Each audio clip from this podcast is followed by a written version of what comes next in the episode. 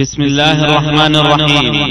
يسر شبكة الألوكة بالتعاون مع المكتبة المركزية للكتب الناطقة. أن تقدم لكم هذه المادة. تفسير سورة الشعراء. وقال تعالى لتنذر أم القرى ومن حولها. وقال تعالى وأنذر به الذين يخافون أن يحشروا إلى ربهم. وقال تعالى لتبشر به المتقين وتنذر به قوما لدا وقال تعالى لأنذركم به ومن بلغ. كما قال تعالى ومن يكفر به من الأحزاب فالنار موعده. وفي صحيح مسلم والذي نفسي بيده لا يسمع بي أحد من هذه الأمة يهودي ولا نصراني ثم لا يؤمن بي إلا دخل النار. وقد وردت أحاديث كثيرة في نزول هذه الآية الكريمة فلنذكرها. الحديث الأول. ثم قال الإمام أحمد رحمه الله حدثنا عبد الله بن نمير عن الأعمش عن عمرو بن مرة عن سعيد بن جبير عن ابن عباس رضي الله عنهما قال لما أنزل الله عز وجل وأنذر عشيرتك الأقربين أتى النبي صلى الله عليه وسلم الصفا فصعد عليه ثم نادى يا صباحاه. فاجتمع الناس إليه بين رجل يجيء إليه وبين رجل يبعثه يبعث رسوله. فقال رسول الله صلى الله عليه وسلم يا بني عبد المطلب يا بني فهر يا بني لؤي أرأيتم لو أخبرتكم أن خيلا بسفح هذا الجبل تريد أن تغير عليكم؟ صدقتموني؟ قالوا نعم. قال فإني نذير لكم بين يدي عذاب شديد. فقال أبو لهب تبا لك سائر اليوم أما دعوتنا إلا لهذا؟ وأنزل الله تبت يدا أبي لهب وتب. رواه البخاري ومسلم والترمذي والنسائي من طرق عن الأعمش به الحديث الثاني. قال الإمام أحمد حدثنا وكيع حدثنا هشام عن أبيه عن عائشة قالت لما نزلت وأنذر عشيرتك الأقربين قام رسول الله صلى الله عليه وسلم فقال يا فاطمة ابنة محمد يا صفية ابنة عبد المطلب يا بني عبد المطلب لا أملك لكم من الله شيئا سلوني من مالي ما شئتم. انفرد بإخراجه مسلم. الحديث الثالث. قال الإمام أحمد حدثنا معاوية بن عمرو حدثنا زائدة حدثنا عبد الملك بن عمير عن موسى بن طلحة عن أبي هريرة رضي الله عنه قال لما نزلت هذه الآية وأنذر عشيرتك الأقربين دعا رسول الله صلى الله عليه وسلم قريشا فعم وخص فقال يا معشر قريش أنقذوا أنفسكم من النار يا معشر بني كعب أنقذوا أنفسكم من النار يا معشر بني هاشم أنقذوا أنفسكم من النار يا معشر بني عبد المطلب أنقذوا أنفسكم من النار. يا فاطمة بنت محمد أنقذي نفسك من النار. فإني والله لا أملك لكم من الله شيئا إلا أن لكم رحما سأبلها ببلالها. ورواه مسلم والترمذي من حديث عبد الملك بن عمير به. وقال الترمذي غريب من هذا الوجه. ورواه النسائي من حديث موسى بن طلحة مرسلا ولم يذكر فيه أبا هريرة. والموصول هو الصحيح وأخرجه في الصحيحين من حديث الزهري عن سعيد بن المسيب وأبي سلمة بن عبد الرحمن عن أبي هريرة. وقال الإمام أحمد حدثنا يزيد حدثنا محمد يعني ابن إسحاق. عن أبي الزناد عن الأعرج عن أبي هريرة رضي الله عنه قال قال رسول الله صلى الله عليه وسلم يا بني عبد المطلب اشتروا أنفسكم من النار يا صفية عمة رسول الله. ويا فاطمة بنت رسول الله اشتريا أنفسكما من الله فإني لا أغني عنكما من الله شيئا. سلامي من مالي ما شئتما. تفرد به من هذا الوجه وتفرد به أيضا عن معاوية عن زائدة عن أبي الزناد عن الأعرج عن أبي هريرة عن النبي صلى الله عليه وسلم بنحوه. ورواه أيضا عن حسن حدثنا ابن لهيعة عن الأعرج عن أبي هريرة مرفوعا. وقال أبو يعلى حدثنا سويد بن سعيد حدثنا ضمان بن إسماعيل عن موسى بن وردان عن أبي هريرة عن النبي صلى الله عليه وسلم يا بني قصي يا بني هاشم يا بني عبد مناف أنا النذير والموت المغير والساعة الموعد. الحديث الرابع. قال الإمام أحمد حدثنا يحيى بن سعيد التيمي عن أبي عثمان عن قبيصة بن مخارق وزهير بن عمرو قال لما نزلت وأنذر عشيرتك الأقربين صعد رسول الله صلى الله عليه وسلم رضمة من جبل على أعلاها حجر فجعل ينادي يا بني عبد المناف إنما أنا نذير إنما مثلي ومثلكم كرجل رأى العدو فذهب يربأ أهله رجاء أن يسبقوه فجعل ينادي ويهتف يا صبحاه! ورواه مسلم والنسائي من حديث سليمان بن طرخان التيمي.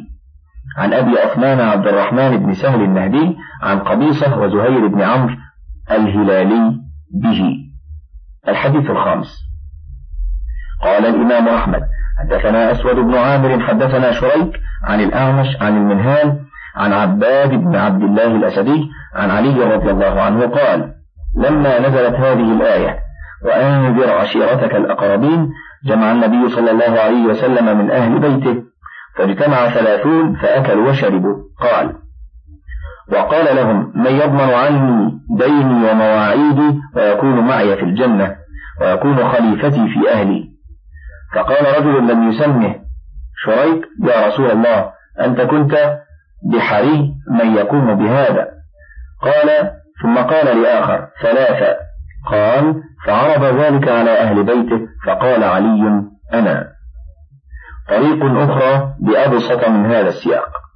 قال الإمام أحمد حدثنا عفان حدثنا أبو عوانة حدثنا عثمان بن المغيرة عن أبي صادق عن ربيعة بن ماجد عن علي رضي الله عنه قال جمع رسول الله صلى الله عليه وسلم أو دعا رسول الله صلى الله عليه وسلم بني عبد المطلب وهم رهط وكلهم يأكل الجدع ويشرب, ويشرب الفرق فصنع لهم مدا من طعام فأكلوا حتى شبعوا وبقي الطعام كما هو كأنه لم يمس. ثم دعا بعس فشربوا حتى رووا وبقي الشراب كأنه لم يمس أو لم يشرب. وقال يا بني عبد المطلب إني بعثت إليكم خاصة وإلى الناس عامة فقد رأيتم من هذه الآية ما رأيتم فأيكم يبايعني على أن يكون أخي وصاحبي؟ قال فلم يقم إليه أحد. قال فقمت إليه وكنت أصغر القوم. قال فقال اجلس. ثم قال ثلاث مرات كل ذلك أقوم إليه. فيقول لي اجلس. حتى كان في الثالثة ضرب بيده على يدي. طريق أخرى أغرب وأبسط من هذا السياق بزيادات أخرى قال الحافظ أبو بكر البيهقي في دلائل النبوة أخبرنا محمد بن عبد الله الحافظ. أخبرنا أبو العباس محمد بن يعقوب حدثنا أحمد بن عبد الجبار حدثنا يوسف بن بكير عن محمد بن إسحاق قال حدثني من سمع عبد الله بن الحارث بن نوفل واستكتم اسمه عن ابن عباس عن علي بن أبي طالب رضي الله عنه قال لما نزلت هذه الآية على رسول الله صلى الله عليه وسلم وأنذر عشيرتك الأقربين واخفض جناحك لمن اتبعك من المؤمنين. قال رسول الله صلى الله عليه وسلم عرفت أني بادرت بها قومي رأيت منهم ما أكره فصمت فجاءني جبريل عليه السلام فقال يا محمد إنك إن لم تفعل ما أمرت به عذبك ربك. قال علي رضي الله عنه فدعاني. فقال يا علي إن الله تعالى قد أمرني أنذر عشيرتي الأقربين. فعرفت أني بادرتهم بذلك رأيت منهم ما أكره فصمت عن ذلك. ثم جاءني جبريل فقال يا محمد إن لم تفعل ما أمرت به عذبك ربك. فاصنع لنا يا علي شاة على صاع من طعام وأعد لنا عس لبن ثم اجمع لي بني عبد المطلب. ففعلت. فاجتمعوا إليه وهم يومئذ أربعون رجلا يزيدون رجلا أو ينقصون رجلا. فيهم أعمامه أبو طالب وحمزة والعباس وأبو لهب الكافر الخبيث. فقدمت إليهم تلك الجفنة فأخذ منها رسول الله صلى الله عليه وسلم جذبة فشقها بأسنانه ثم رمى بها في نواحيها وقال كلوا بسم الله. فأكل القوم حتى نزلوا عنه ما يرى إلا آثار أصابعهم. والله إن كان الرجل منهم لا يأكل مثلها. ثم قال رسول الله صلى الله عليه وسلم اسقيهم يا علي. فجئت بذلك القاب فشربوا منه حتى نهلوا جميعا. وأيم الله؟ إن كان الرجل منهم ليشرب مثله. فلما أراد رسول الله صلى الله عليه وسلم أن يكلمهم بدره أبو لهب إلى الكلام فقال لهد ما سحركم صاحبكم فتفرقوا ولم يكلمهم رسول الله صلى الله عليه وسلم.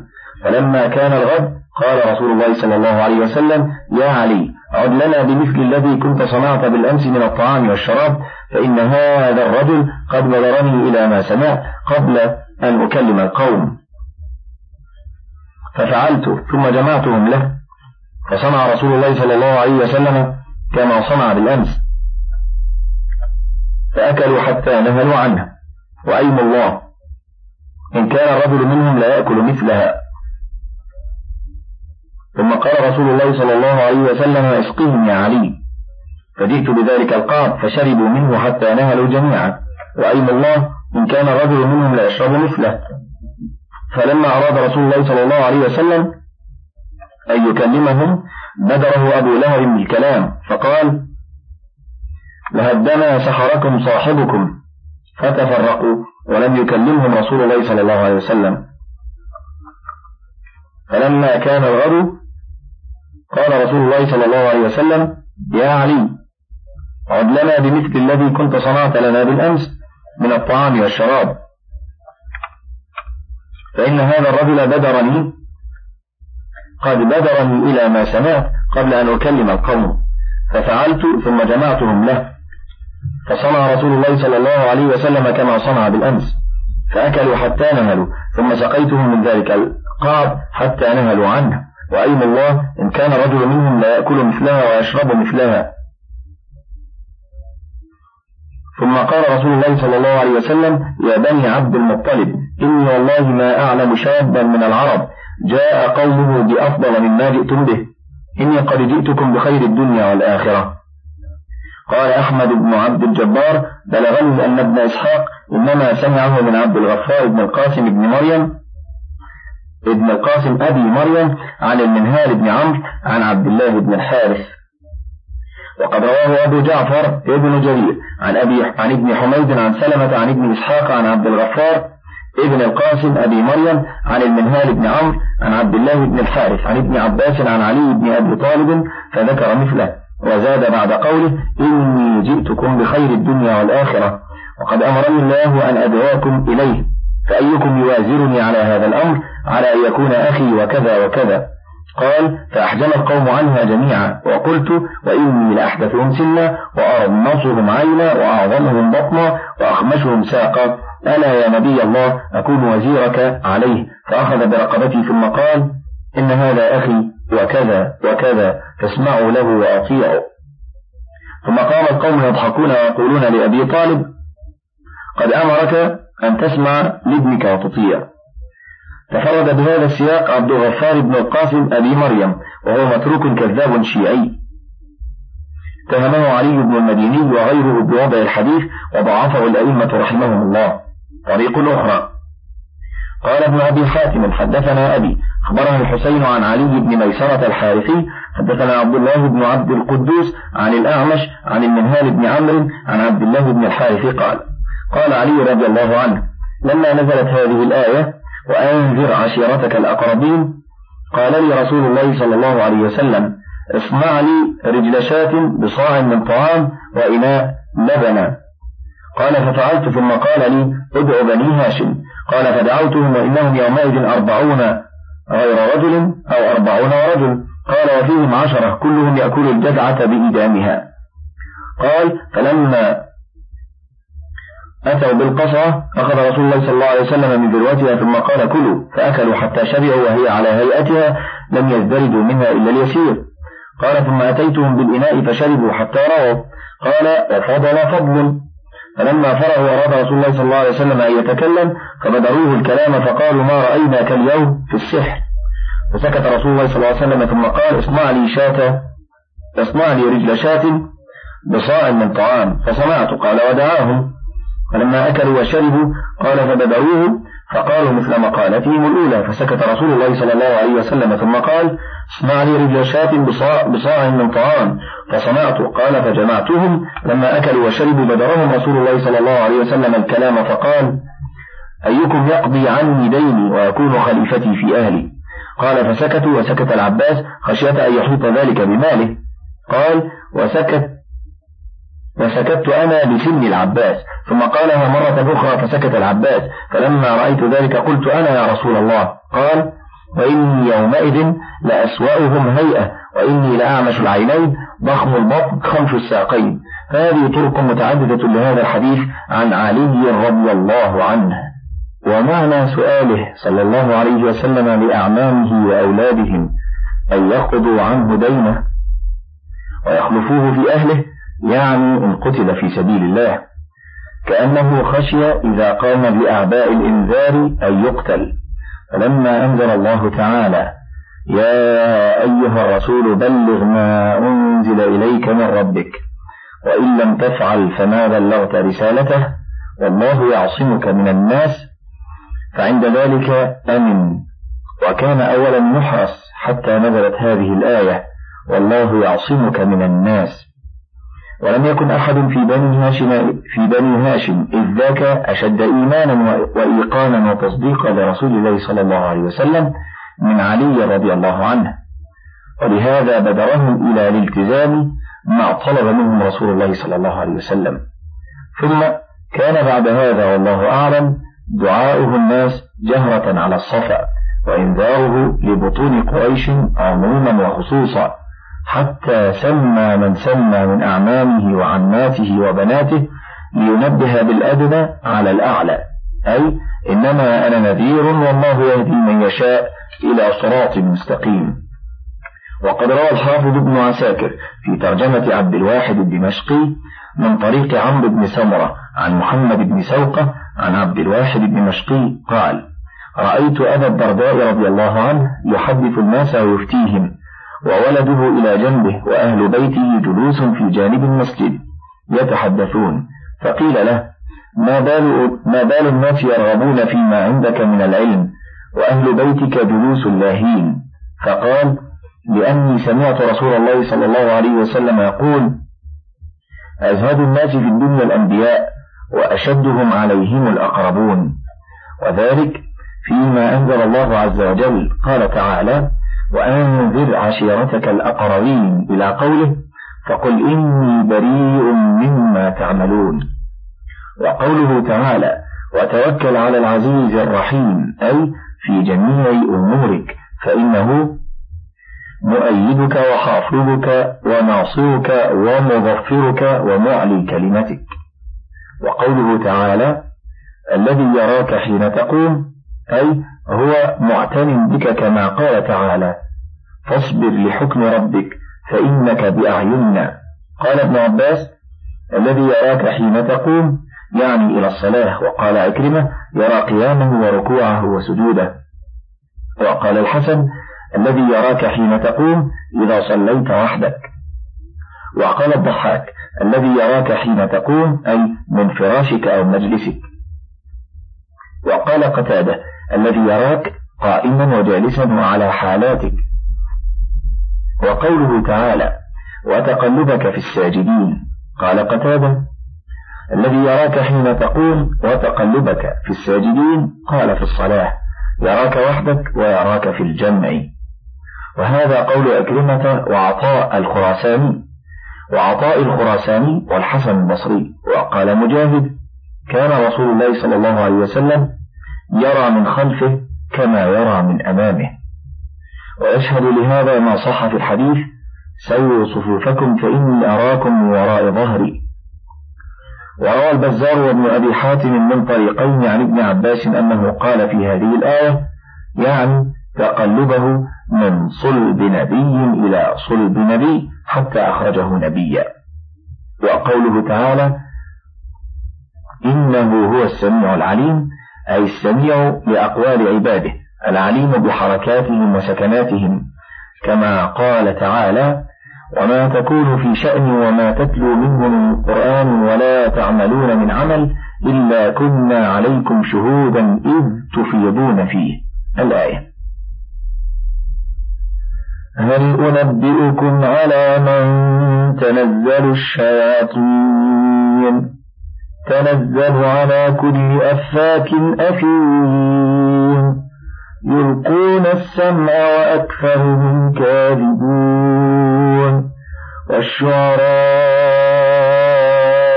يتبعهم الغاوون. ألم تر أنهم في كل واد يهيمون؟ وأنهم يقولون ما لا يفعلون. إلا الذين آمنوا الصالحات وذكروا الله كثيرا وانتصروا وانتصروا من بعد ما ظلموا. وسيعلم الذين ظلموا أي منقلب ينقلبون. يقول تعالى مخاطبا لمن زعم من المشركين أن ما جاء به الرسول صلى الله عليه وسلم ليس بحق. وأنه شيء افتعله من تلقاء نفسه أو أنه أتاه به رئي من الجان فنزه الله سبحانه وتعالى جناب رسوله عن قولهم وافترائهم ونبه أن ما جاء به إنما هو من عند الله وأنه تنزيله ووحيه نزل به ملك كريم أمين عظيم وأنه ليس من قبل الشياطين فإنهم ليس لهم رغبة في مثل هذا القرآن العظيم. وإنما ينزلون على من يشاكلهم ويشابههم من الكهان الكذبة. ولهذا قال الله تعالى هل أنبئكم أي أخبركم على من تنزل الشياطين؟ تنزل على كل أفاك أثيم أي كذوب في قوله وهو الأفاك أثيم وهو الفاجر في أفعاله. فهذا هو الذي تنزل عليه الشياطين من الكهان وما جرى مجراهم من الكذبة الفسقة. فإن الشياطين أيضا كذبة فسقة.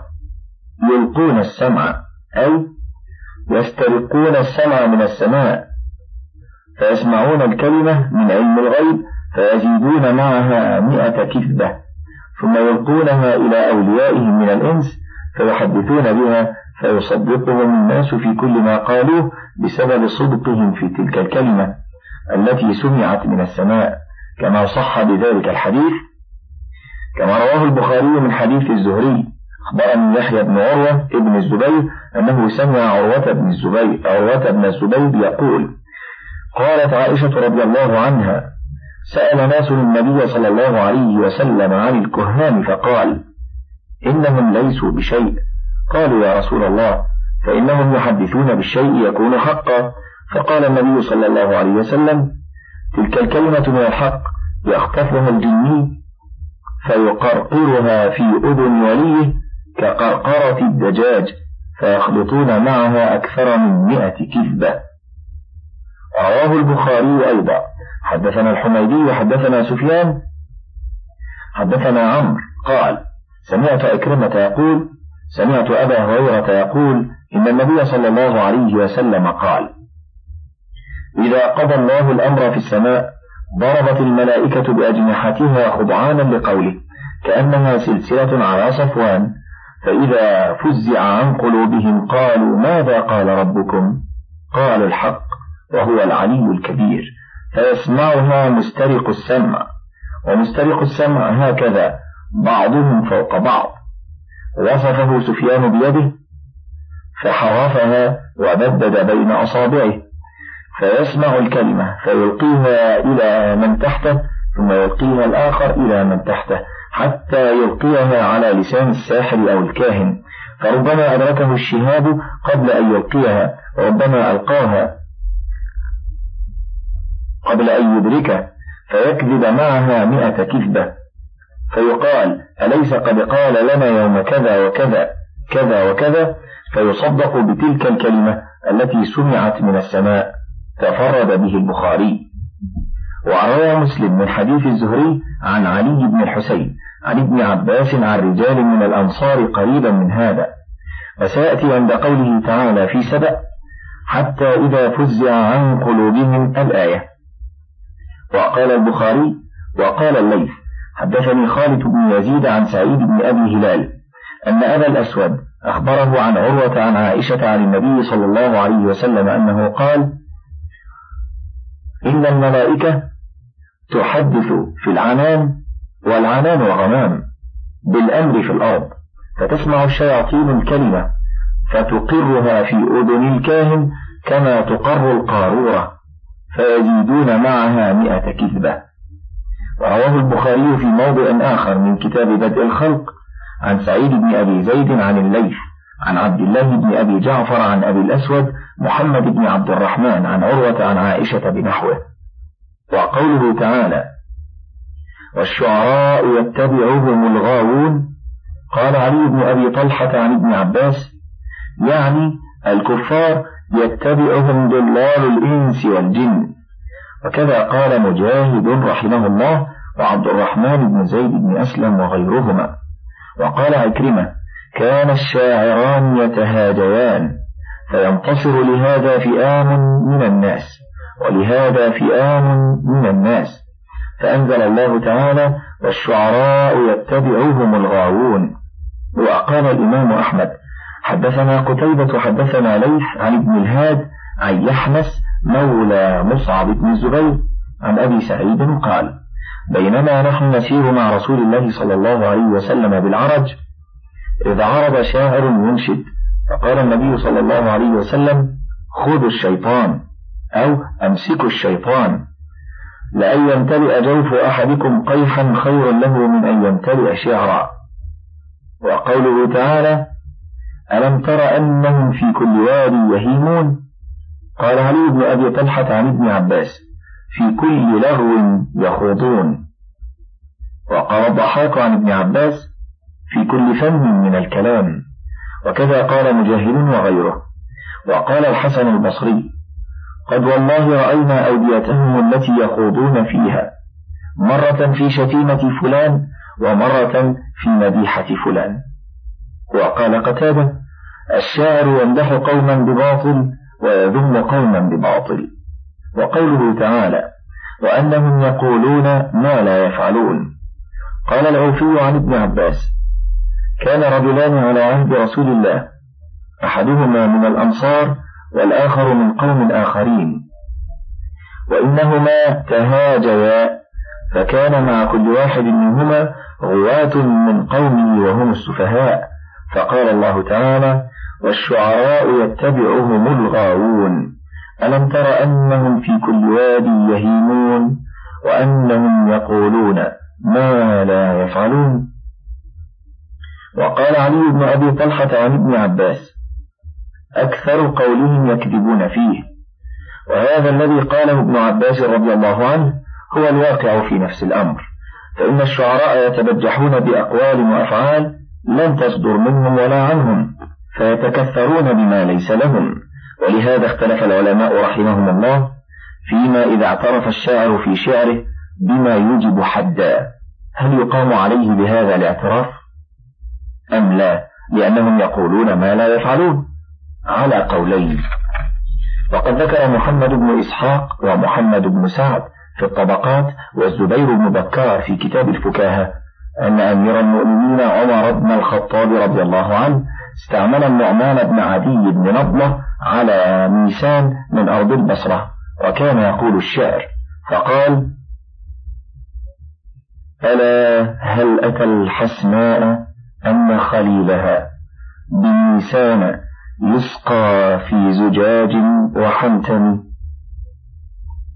إذا شئت غنتني دهاقين قرية ورقاصة تحنو على كل مدسمي فإن كنت مدناني فبالأكبر اسقني ولا تسقني بالأصغر المتفلم لعل أمير المؤمنين يسوءه. تنادمنا بالجوسق المتهدم. فلما بلغ ذلك أمير المؤمنين عمر بن الخطاب رضي الله عنه قال أي والله إنه لا يسوء من ذلك ومن لقيه فليخبره أني قد عزلته. من فضلك تابع بقية المادة.